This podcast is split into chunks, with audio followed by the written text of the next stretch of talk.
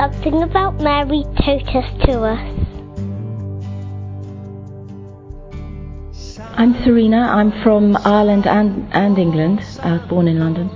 Um, I, I was adopted when I was little, and instead of having a christening, I was offered in the oratory up to Our Lady.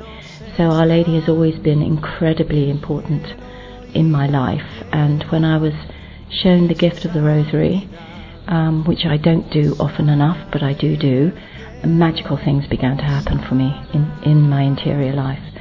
So Our Lady is um, essential, loving force of God.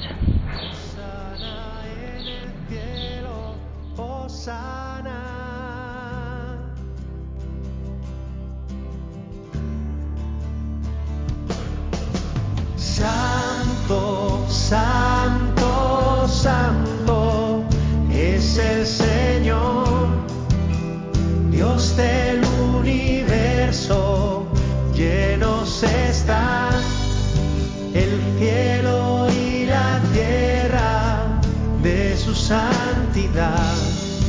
Osana.